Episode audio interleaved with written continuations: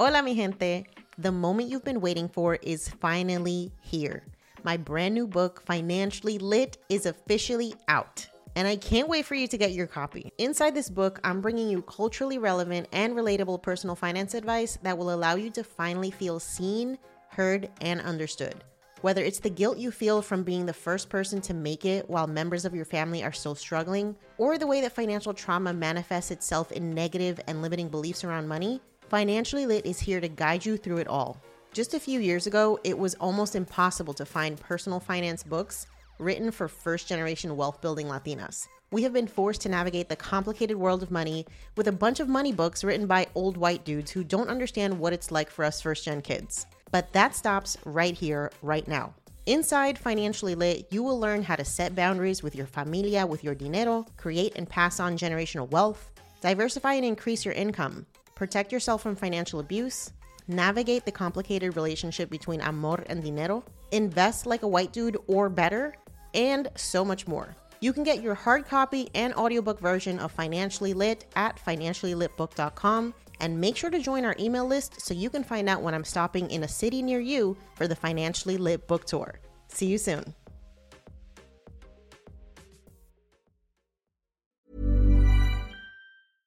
Hiring for your small business? If you're not looking for professionals on LinkedIn, you're looking in the wrong place. That's like looking for your car keys in a fish tank. LinkedIn helps you hire professionals you can't find anywhere else, even those who aren't actively searching for a new job but might be open to the perfect role. In a given month, over 70% of LinkedIn users don't even visit other leading job sites. So start looking in the right place. With LinkedIn, you can hire professionals like a professional. Post your free job on linkedin.com slash people today. And I remember just driving down the freeway and I started crying again because I'm like, there's no way I just got this lease and now you're telling me I can even sell food. Again, this comes with like what being an entrepreneur is. My brain was like, I guess this is it. I gotta tell everyone I'm closing it down. I don't know what it's gonna cost me to get out of the lease, but I guess I gotta do it. And my brain was like, no, Lucy, what else can you sell? It's not like you have an empty room. There is a facility there. There's sinks, there's benches, there's everything you need. And I'm like, oh, we're doing a Mexican cafe. There's coffee shops all over the world in LA, but there's not that many that represent our culture. We're going to start selling café de olla. We're going to start bringing talavera. We're going to start selling pan dulce, whatever. We're doing this. And again, it went back to creating a space for the community. And then ever since then, we changed the concept. Where we used to sell tacos, I still kept it just as a running solo stand since in LA it's like something that people do. I was like, might as well do it. And then the brick and mortar ended up turning into a cafe. It is the art of pivoting. That is entrepreneurship. You're listening to Yo Quiero Dinero, a personal finance podcast for the modern Latina. I'm your host, Janice Torres, award winning Latina personal finance expert. I didn't always have my financial shit together, but when I started looking for POC friendly personal finance podcasts, I couldn't find any. And so Yo Quiero Dinero was born. On this show, I'll show you how to make dinero, how to keep your dinero, and most importantly, how to make it grow.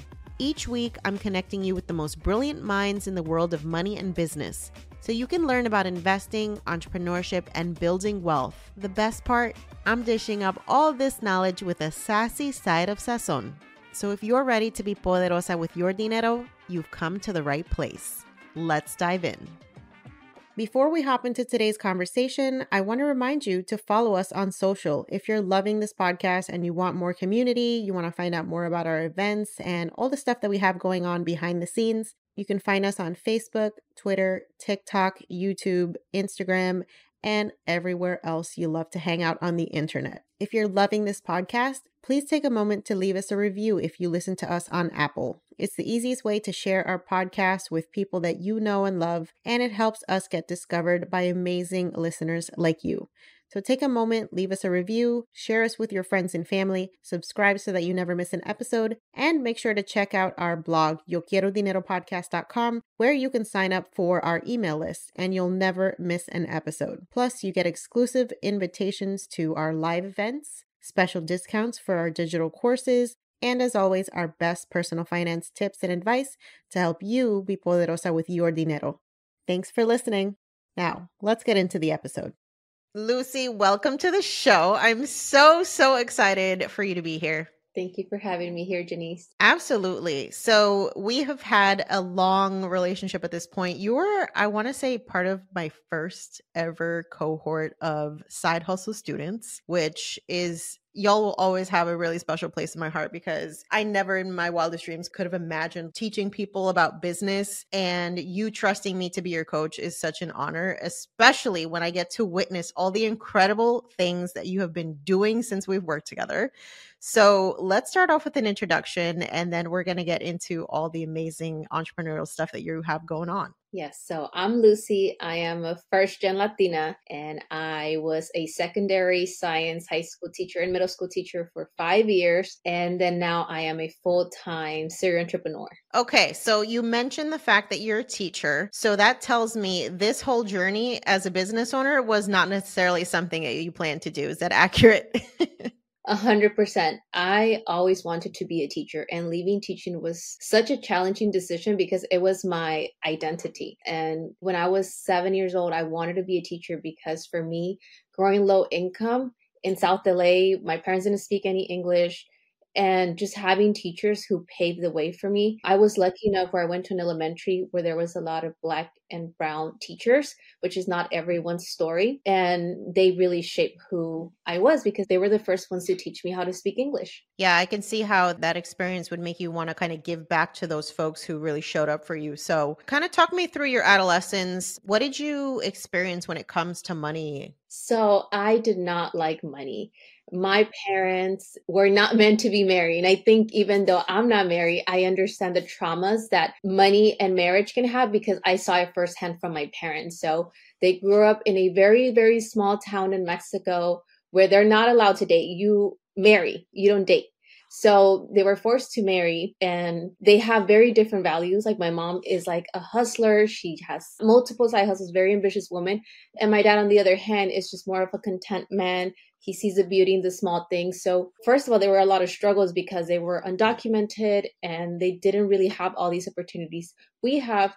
And then their values were so different. So now imagine that. And so there was a lot of domestic violence at my house due to the financial struggles we had or they were facing. And I was like, I do not like money. Money is evil because my parents are fighting for this thing. Yeah, I think a lot of people can resonate with that story because money is one of the most prominent causes of divorce, of relationship issues.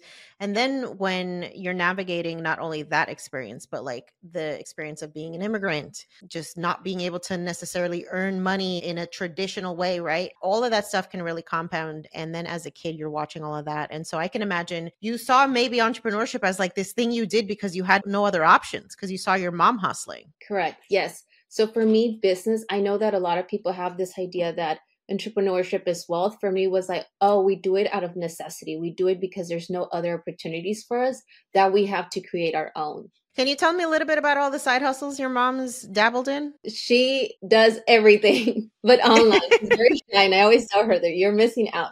But my very first memories and my recipe book has also a lot of storytelling in it. One of my first memories with my mom was a gray day, and we were going to an apartment complex because my mom used to cook for men. So my mom actually immigrated to the United States at 14 years old.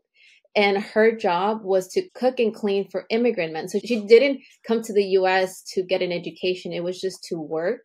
So that was a skill that she grew up and that she pues se lo dio su, su, abuelita. My grandmother taught her how to cook, and she was also really good at it. So she was like, you know what, I'm gonna make money out of that. So my mom has sold tamales.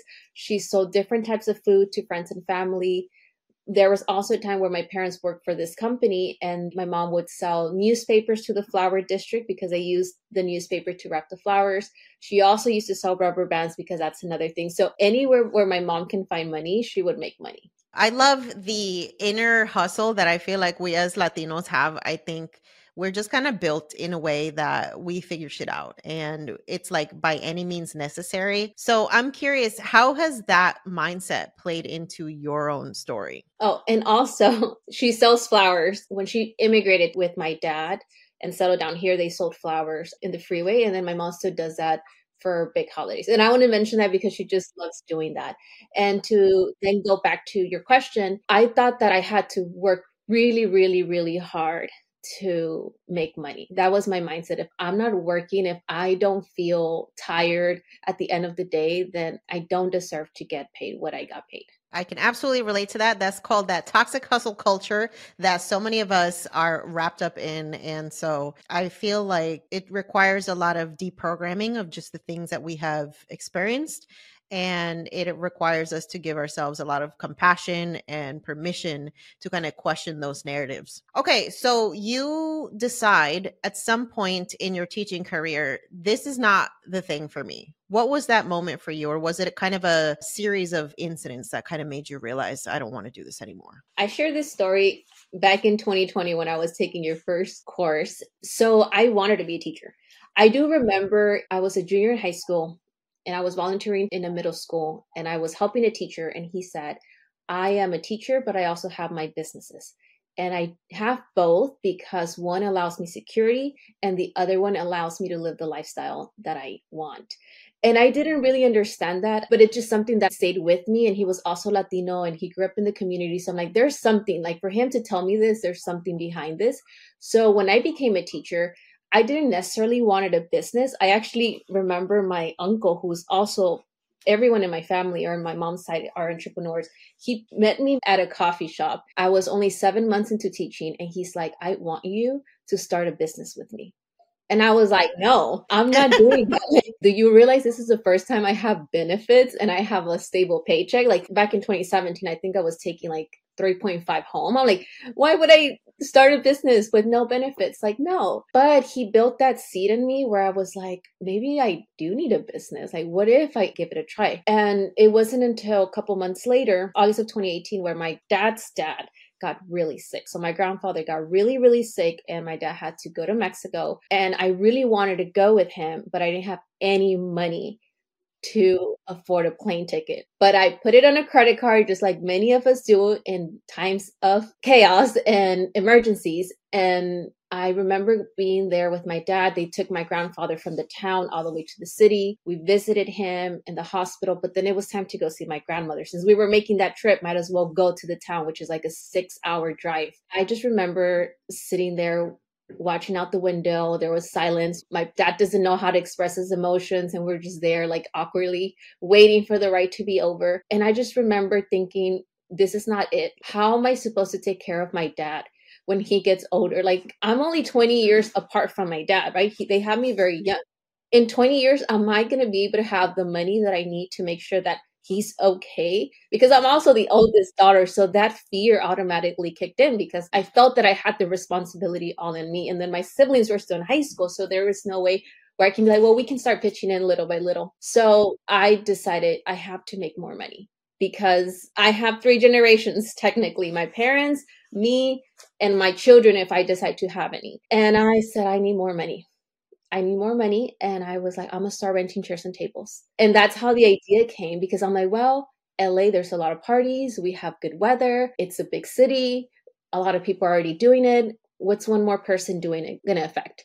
So I just turned around to my dad and I said, we're gonna rent chairs and tables. Wow. And it started from there. All right. So talk me through the logistics. How does one set up this type of business? Because you now have experience with multiple types of businesses, but this was the first. You just got to figure it out. Everything, everyone's going to figure out differently. For me, I don't know why ideas just started coming. I went to OfferUp, which is an app where you can buy and sell things. And I just searched party businesses for sale. And I just got like a load of like some were five grand, some were 15 grand. And I saw one that was 12 grand. I messaged the lady and I was like, I'll buy your party supply next week if you give it to me for 10 grand.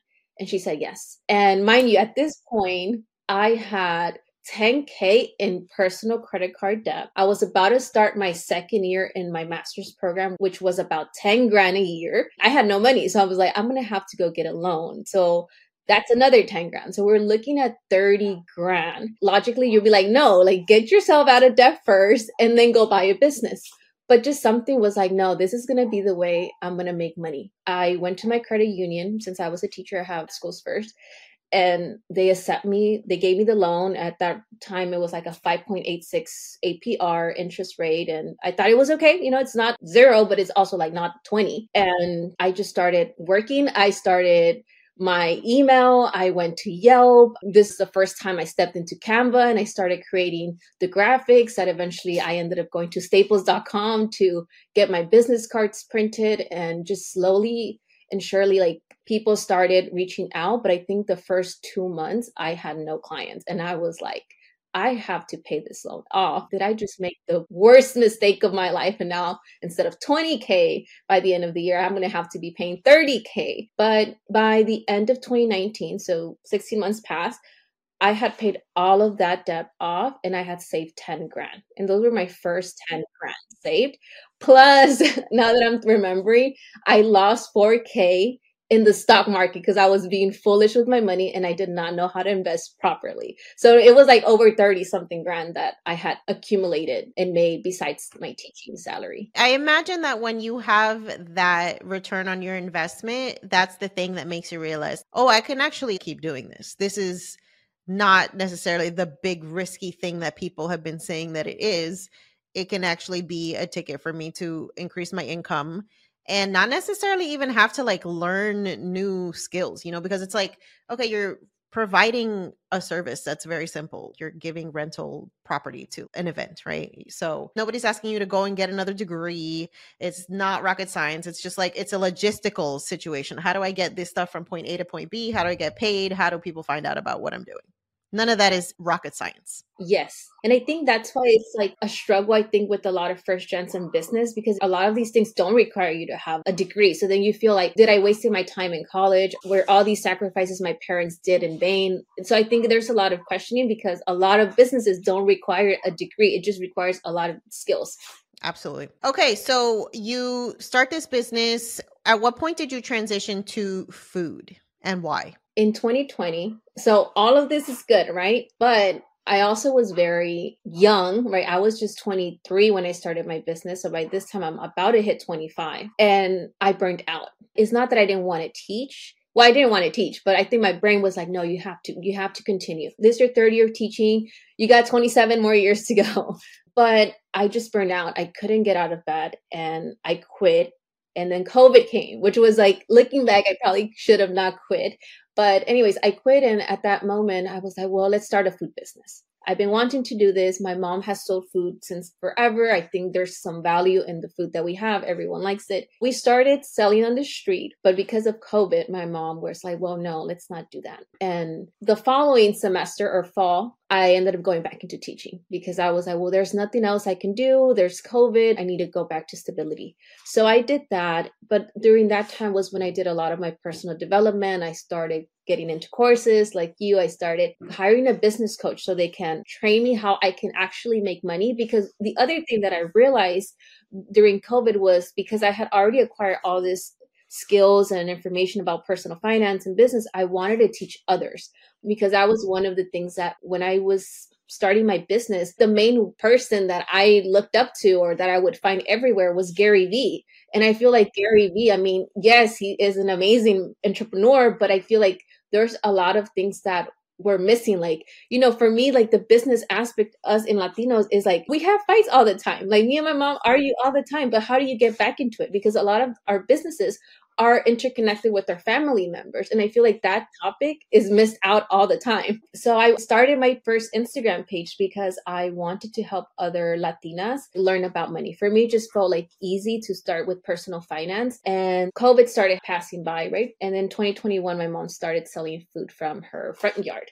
And this was the first time my mom started selling food to strangers, people that she did not know. And we saw people were coming back. We had returning customers and it was 2021 and i needed to save money. I need a plan. I can't just quit like i quit last time. I told my mom give me a year.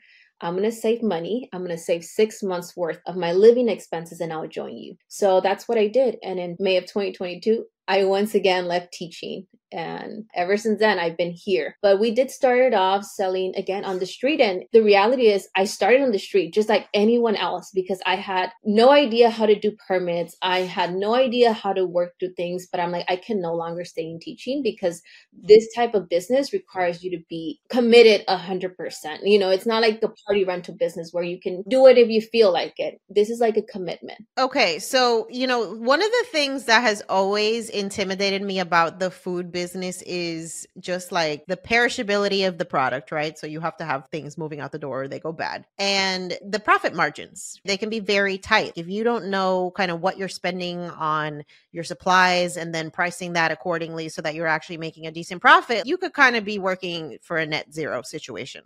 So, where does your savviness come from that perspective? What advice would you have to other people who want to sell food, but they're just like, I don't know, I don't even know if this is worth it? Well, I'll be very honest. As a business owner, I'll tell you, it's not my smartest business, but I do this business because I am very passionate about it. And for me, it's preserving my culture. And for me, if this business is just a phase, I'm okay with it. And I feel like not everyone is down for that. And also, I do other things on the side because I understand. So that's one thing. Like, yes, you have to be very committed, but also I'm very smart with my time where I'm like, okay, this other free time that I have, I have to maximize. So eventually I can bring in other streams of income. And that's the importance of it, right? So the other thing that we did is we have always had a very small menu. So we first started off with quesadillas, and that was all we did. And then I went to your conference, Our Money, Our Power, and I started to think about okay, I like the quesadillas, but it, one, it's not really illustrating who we are and what our actual food is. So then I decided to go to tacos de guisado. And that has been an amazing shift because so many more people want to eat tacos. Like people want to eat tacos over quesadillas anytime, right? Because of how known they are. So that has been a really good shift. So the other thing that I have to say is be adaptable and be open to change because I feel like a lot of times we just, oh, this was my idea, this was my plan, now I have to go with it until forever. I'm like, no, you have to switch. And that has allowed a lot um, the other thing that we do is we tend to figure out okay what's the cheapest products that we can put in? And that gives us a big big margin. And then the other one right the ones like for example pork meat is so expensive. We try to mix it with vegetables. We start to figure out okay well we're only going to have this amount. That's the other thing that i have done in my taco stand is like we have this and the moment it sells out it sells out. So I think that that's something that is good because I know in restaurants you have to have that food or people talk smack. For us, our food is fresh. The moment is sold out, you have these other options. Yeah, you got to get there early if you want the selection. I love that. Okay, so talk me through kind of the logistics of starting off selling food on the street, right? Like in a cart versus now you're in a brick and mortar. That is an incredible journey to have gone on in such a short amount of time. What's the time frame we're talking about here? It's like three years? A year and a half. A year and a half, girl. Okay, so you go from selling food on the street to having your own restaurant in 18 months. Please tell me how. How does this happen? We started off in the street with no permit at all. So this was mm. May of 2022. And in October of 2022, I got a trailer. Now, people are going to go crazy. No me regañes, Janice, but I took out my pension because the only way you can get a public health permit is if you have a trailer. That's the only way. And the cheapest one was 25 grand. And this was like secondhand. And I don't have 25 grand. And I was like, well, do I, again, I think the party rental experience helped me. I'm like, do I wait until I have 25 grand or do I do what I think I should do? And it was hard because I really wish my mom would have done this. She's been selling food for 20 years. Why couldn't she have a trailer for us by now. But at the same time, it's discrediting her, all the hard work she has done. So I took it out. I was crying because I was like, I spent five years of my life working, and this was my safety net for when I retired, and now I'm letting it go. Well, not letting it go. I'm using it, right? And I remember I had to be like, no, this is just how it is for us. And this is our reality, but I'm betting on myself and I can't look back. And once I did that, it went a couple of months being fully committed, but I'm like, no, this is it. The only way I'm going to make this happen is if I truly, truly believe. So I got the permits August of 2023. So eight months later, I saw this brick and mortar that was up for lease. It used to be a independent Panera type of shop. And I contacted the lady and she said that there was a lease plus the equipment was 25 grand. And I was like, not 25 grand again. And I was like, well, the only way I can have these 25 grand is if I sell my trailer. And I talked to her, I spoke to her, and I'm like, okay, well, thank you for the information. I'll think about it. But obviously, there was not much to think about because I didn't have 20, well, at least not 25 free to go and put a brick and mortar. And then I remember, I'm like, okay, well, she'll forget about me. She calls me two days later. She's like, I've been thinking about you. What have you decided? And uh, she's like, there's someone else, but I want to make business with you. She's like, what's stopping you? I'm like, look, I just don't have the money. I'm not just going to put 25 grand in a business that I just have to start all over again. And she's like, I'll finance it for you. Don't worry. What? Yeah. Oh my god, I'm gonna cry. Like that's crazy.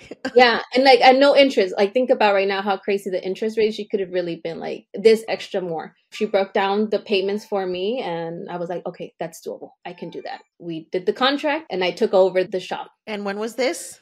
This was August of 2023. So about five months for me. Oh my gosh.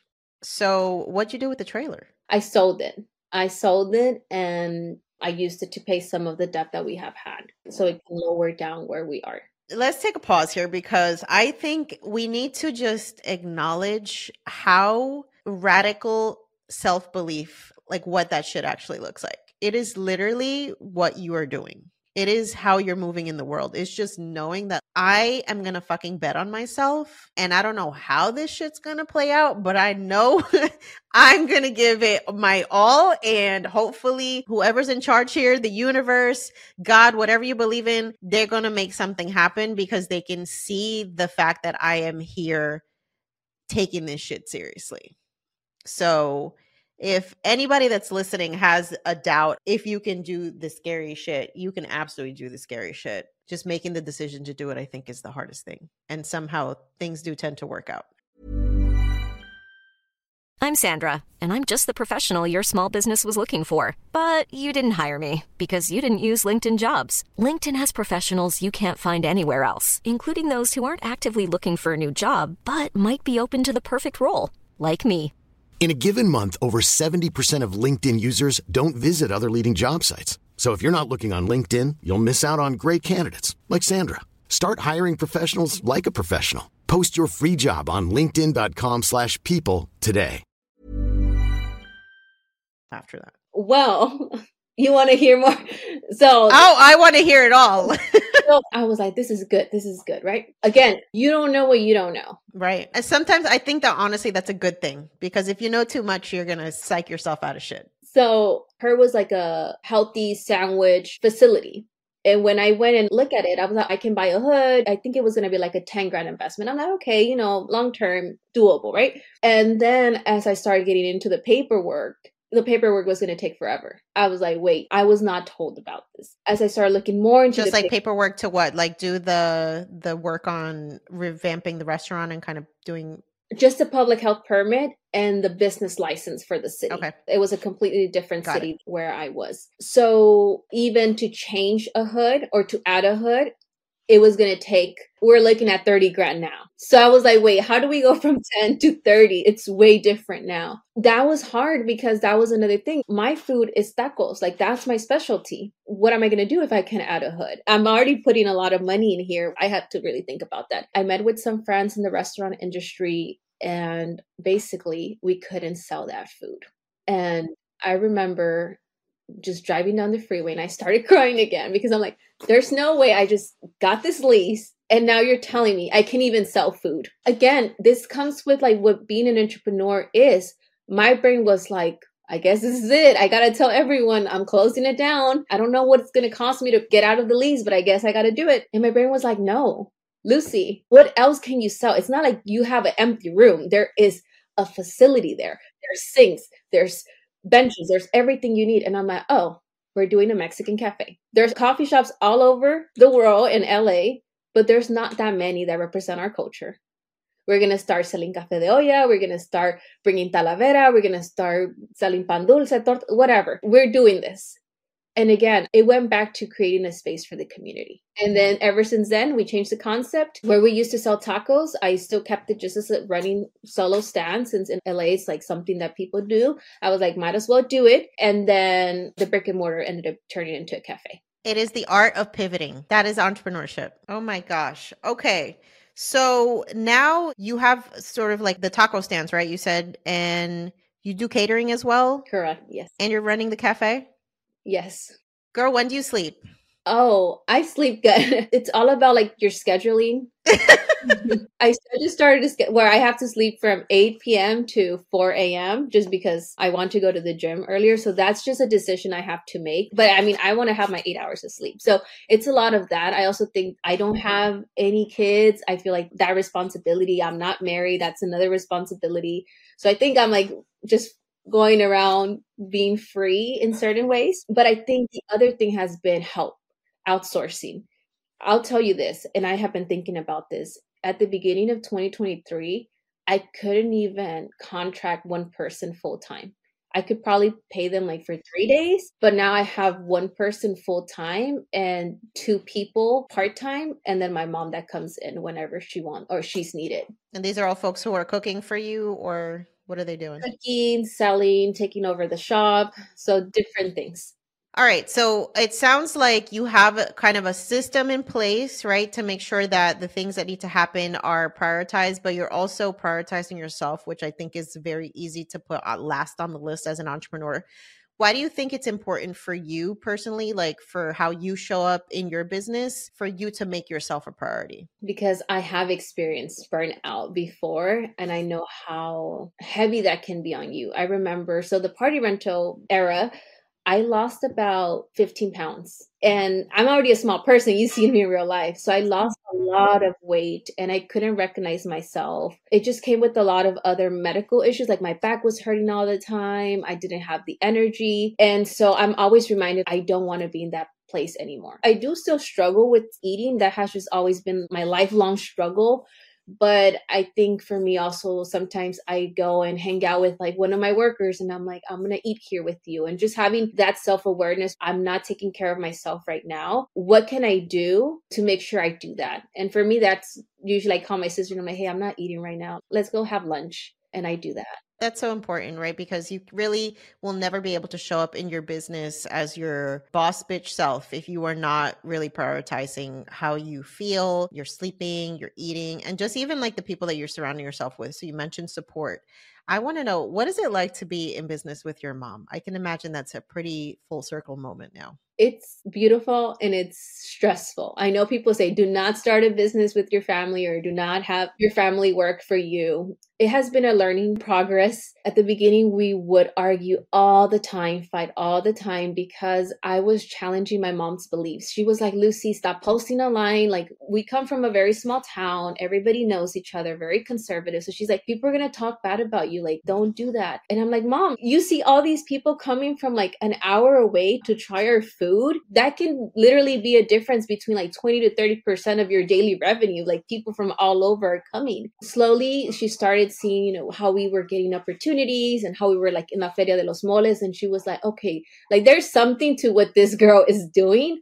And I think like slowly she's becoming more confident in herself because I feel like a lot of her moms did not grow up with that confidence. And because of where they were born or the patriarchy, and machismo, they always play small. And I'm telling my mom, like, no, we don't got time to play small. Like, this can be a life changing moment for you. Well, I think you also are so lucky to have an example of a woman who is just like unapologetic about her desire to make progress and handle her own thing and not be reliant on a man, right? Because your mom has had to hustle her whole life. What do you say to especially Latinas who are still afraid to be that person in their relationship or in their circle of just like being the woman who is out here getting the bag and not worrying about what men are going to think about that or what your family's going to think about that. So for me, I knew I wasn't being myself to my parents, to my family. And I remember asking myself, am I going to wait for my parents to pass away for me to be like my most authentic self?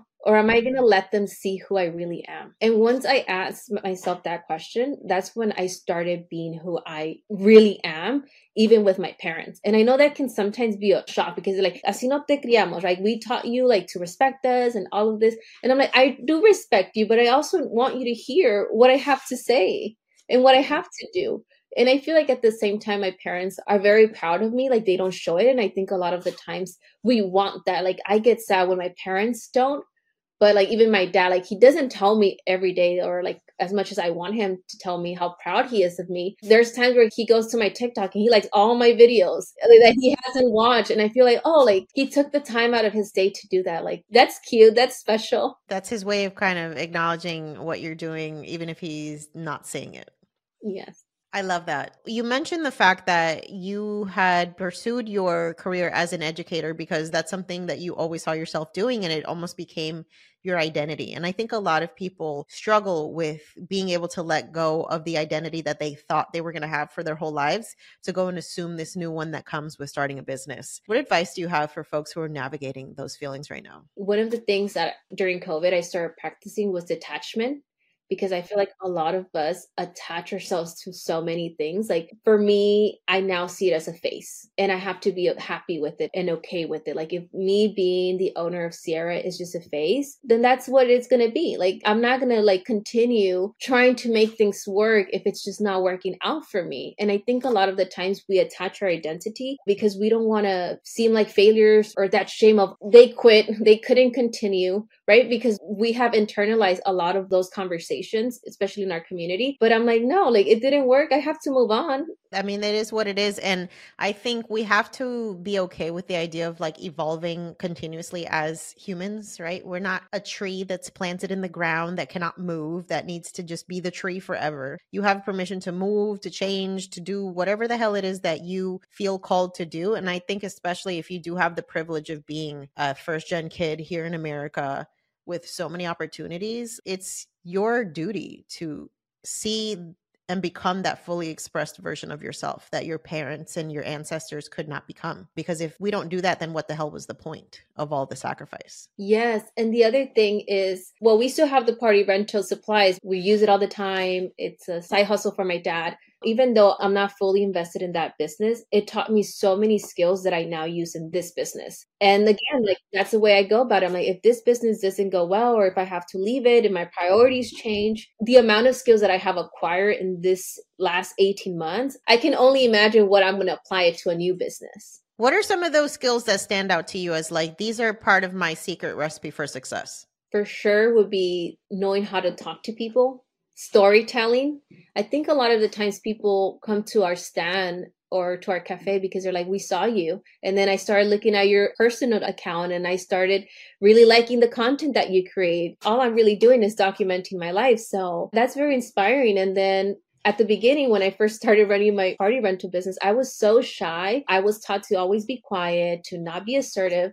I would literally be crying right before mm-hmm. I would say bye to the people, right? I would set up the things and then I'm like, how do I tell them that I have to go? Obviously, I have to bye. and I would start crying and I'm like, what if they don't like it? What if they tell me it's ugly? But then it's like, no, I learned it the hard way because there were times where some of my clients did things that were not okay or they were not paying or they mm-hmm. were canceling last minute. And I'm like, wait, that's on me now I have to put all these rules and systems to process because I can't be doing this. I can't be working for free. I can't be wasting my time. So those things have helped Absolutely. It really is the most complex journey that one goes on when you start a business. There's so much personal development that comes unknowingly. There's so much shit that you have to confront about yourself, your limiting beliefs, the things you've been told, the things that you feel. That's why I say, even if you're not successful in it, everybody should at least attempt to start a business because there's just some shit you're going to find out about yourself that you didn't even know was in you. All right. So you are now working on a cook cookbook to capture some of these iconic recipes that have influenced your journey as a food entrepreneur. So tell me more about this book.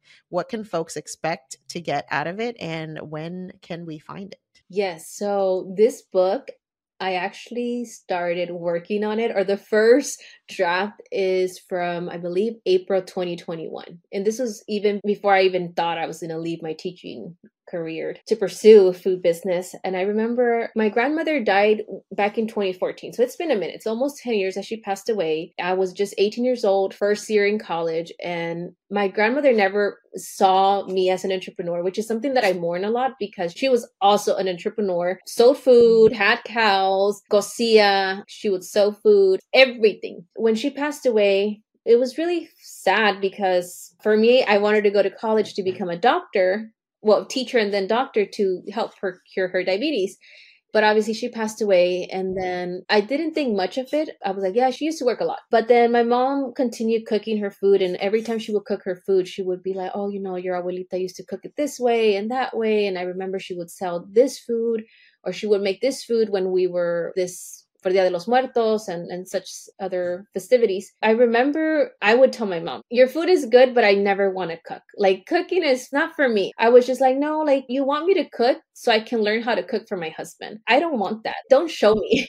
Because then, then if I know how to cook, you're gonna want me to marry. So I never really learned how to cook, despite me helping my mom sell food since I was 10, 12 years old. I only knew how to chop vegetables and whatnot. Pero ya de ahí, like the secret techniques, no. But when my grandmother passed away, and then once I was 22 years old, straight out of college, I was an adult with a job. I'm like, how do I not know how to cook for myself? This is like a little embarrassing. But I also was like, no, but my mom was really mean in the kitchen. So I'm like, it makes sense. And I slowly learned different recipes from different cultures. And I'm like, okay, there's no way I'm learning how to cook other recipes, especially from other cultures, but not mine and not where my mom's from and my family's from.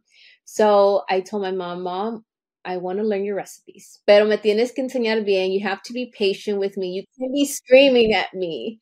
And she was like, okay, I'll teach you. And little by little, I started learning and we started writing the recipes because the other thing was, again, it goes back. I thought if my mom passes away, just like my grandmother, and none of us in the family know how to cook, those recipes are lost forever. Like our culture is lost forever. And so that's what got me to start because we have mole and adobo that is very, like, it's only my mom. I haven't had it elsewhere. And people come to the stand and they're like, this food is casero. Like, yes, it tastes like my mom, but it's also very, very different.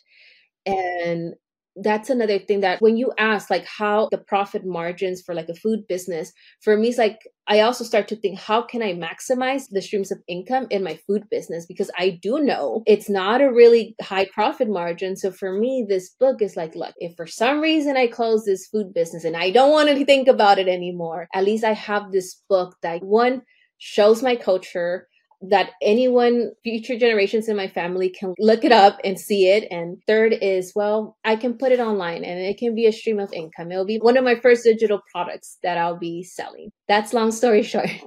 Yeah. Thinking about what the evolution of your business is and just like giving yourself the option to play with different income streams. I think that's always such a smart thing to do. And I love the fact that you are now preserving your family's history in this process too. It's an incredible thing to not only be able to share your family's culinary history with folks that come to your business, but it's also like you're preserving it for future generations so that they can continue to enjoy that. That's incredible. So I know that you've had a lot of visibility and success with your business. Tell me kind of some of the accolades that you have been able to, you know, acquire in this short amount of time and what do you attribute that recognition to? We were part of La Feria de los Moles, which is one of the biggest Mexican festival in the US, and we were first timers, of course, and there were about 12 vendors and probably the youngest vendor was there for 5 years. So we were with the big dogs of poblano and oaxaqueño food. So that was a big accomplishment for us because right the same day that I saw the lease for the brick and mortar was when I met with organizers of the event and I pitched them my idea, which was vegan mole. So oyster mushroom. And they were like, no one is doing that but you.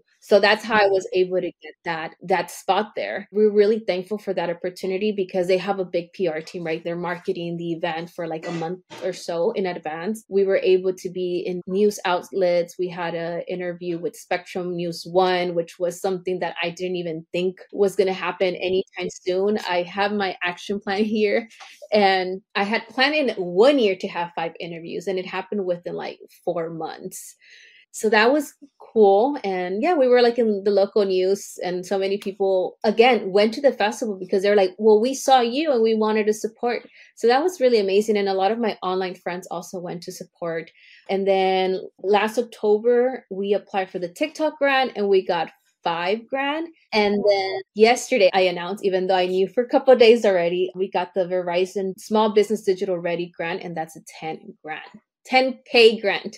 So, girl, you are just out here putting yourself out there, getting the recognition that you rightfully deserve because you stopped being afraid, you stopped being scared. I remember when I first met you in the side hustle program, how shy, how incredibly shy you were. And to watch you now with this inner glow and just being this inspiration to other people, I am so fucking proud of you, Lucy. Like, honestly, you should be so proud of yourself for everything that you're doing. And I know this is just the beginning. I know that when folks listen to this episode, they're going to want to find out so much more about you, find out about Sierra Mexican cuisine, all the stuff that you have going on. So tell us first where we can find you and what we have to look forward to, uh, everything that you're working on. My personal account is by Lucy Ortega, where I document my life as a first gen business owner. And my food business I have Sierra Mexican Cuisine, which is a cafe. We will be changing the name eventually because it doesn't make sense now that we changed concept. But for now, you'll find us at Sierra Mexican Cuisine. And our taco stand is Sierra Guisados. And what else? We're both on TikTok. We are on Instagram as well. I do have a podcast that I also put my little first gen stories and chronicles and interview other women as well to show how they're breaking barriers and embracing success because it's so important. That's called the Socia Effect. Socia in Spanish means business partner. So the Socia Effect. And bylucyortega.com is my website. And slowly but surely, I'm adding one blog post at a time, thanks to you, Jannese. I love it. And you're also going to be starting business coaching classes soon, I correct? Am. Yes. So I I'm trying to get done with the with the cookbook just so I can move on and do that because I'm really passionate. I love helping first gen women of color BIPOC start their businesses because I feel like we have to secure the back, but for me it's also how much it can help you grow. Like the personal development plan, I would have not become who I am if it wasn't for my businesses. Wow. Lucy, thank you so much for being here. I'm wishing you and your mom and your incredible team so much success. Please continue to unapologetically show up as a badass first gen Latina entrepreneur because we need to see so many more examples of what it looks like to follow your dreams and actually make them come true. So, thank you for being here. Thank you, Jannese, and for creating this platform and many others. You're my inspiration. thank you so much. Planning for your next trip? Elevate your travel style with Quince. Quince has all the jet setting essentials you'll want for your next getaway, like European linen, premium luggage options, buttery soft Italian leather bags, and so much more. And is all priced at 50 to 80% less than similar brands. Plus, Quince only works with factories that use safe and ethical manufacturing practices. Pack your bags with high-quality essentials you'll be wearing for vacations to come with Quince. Go to quince.com/pack for free shipping and 365-day returns. Thanks for listening to today's episode. If you are ready to take your dinero to the next level, sign up for our free 14 page guide, The Financially Lit Latina, the ultimate blueprint for becoming poderosa with your dinero. This 14 page guide includes our best tips on money mindset, budgeting, debt repayment, career, investing, financial independence, side hustles, and more. And you can get it completely free. So to get your copy of the Financially Lit Latina, just head over to yo quiero dinero podcast.com slash start and start transforming your dinero story today. Until next time, stay empowered, stay inspired, and stay poderosa. On the Yo Quiero Dinero podcast and associated entities, all information provided is for general information purposes only and does not constitute accounting, legal, tax, or other professional advice. Listeners should not act upon the content or information found here without first seeking appropriate advice from an accountant, financial planner, lawyer, or other professional. We assume no responsibility for information contained on this podcast and associated entities and disclaim all liability with respect to such information, including but not limited to any liability for errors, inaccuracies, omissions, or misleading or defamatory statements. Usage of this podcast and associated contents constitutes an explicit understanding and acceptance of the terms of this disclaimer.